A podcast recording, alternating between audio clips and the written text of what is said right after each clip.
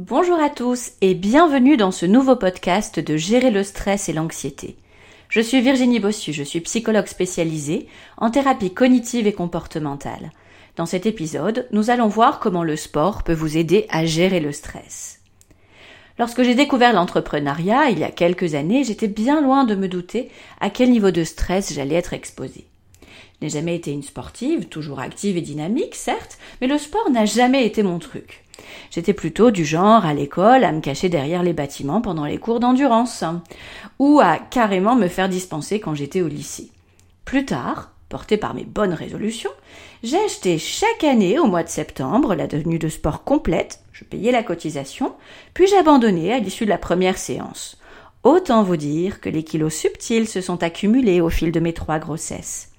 Mais, un soir d'août 2014, j'ai cru devenir folle de stress. Dans une grande colère à l'encontre d'une de mes salariées qui semblait confondre arrêt maladie et vacances, alors que mon entreprise était en grand péril, il me fallait trouver une solution pour pouvoir gérer tout ça. J'ai alors chaussé mes vieilles baskets, celles qui ne m'avaient pas servi depuis au moins 15 ans, et je suis partie courir sur un chemin de campagne.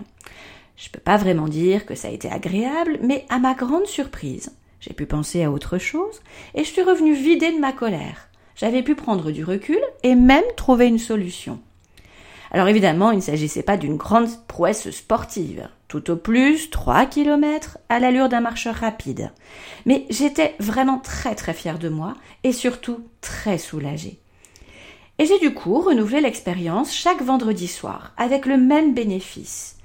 Et me voilà aujourd'hui, courir trois fois par semaine, même deux fois par semaine à 6 heures du matin quand même. C'est vous dire la motivation. Mais j'ai un petit peu progressé, mais pas tant que ça au final. En fait, je crois que j'ai traversé à ce moment-là les pires années de ma vie, hein, puisque j'étais clairement en proie au burn-out, mais grâce au sport, j'ai pu traverser ces moments de la meilleure manière possible. Et c'est pourquoi je voulais vous parler de ces bienfaits aujourd'hui. Parce que les bienfaits du sport sur la santé ne sont plus à démontrer, je vais d'ailleurs vous épargner tout ça. Mais je voudrais qu'on se concentre sur l'impact psychologique du sport.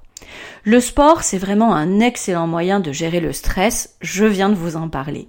En effet, quand vous pratiquez une activité sportive, votre corps sécrète de l'endorphine. Cette véritable hormone du bonheur induit un bien-être significatif et renforce l'estime de soi. La pratique sportive régulière s'accompagne également d'une meilleure image de soi. Parce que les changements corporels qui sont induits et l'amélioration de notre état de santé améliorent du coup significativement la perception de notre propre corps. Et puis on peut dire aussi que le jogging, ça induit un état hypnotique qui favorise la résolution de problèmes par notre subconscient. L'hypnose, c'est un état de conscience modifié qui est tout à fait naturel, que l'on peut retrouver dans toute activité qui ne demande pas beaucoup de concentration, comme la marche, le jogging, la pêche, la vaisselle, etc.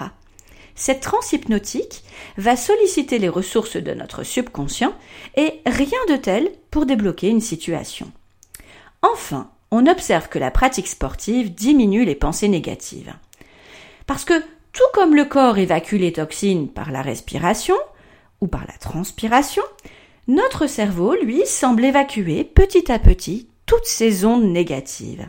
Alors, plus d'excuses et à vos baskets. Hop, hop, hop. Voilà.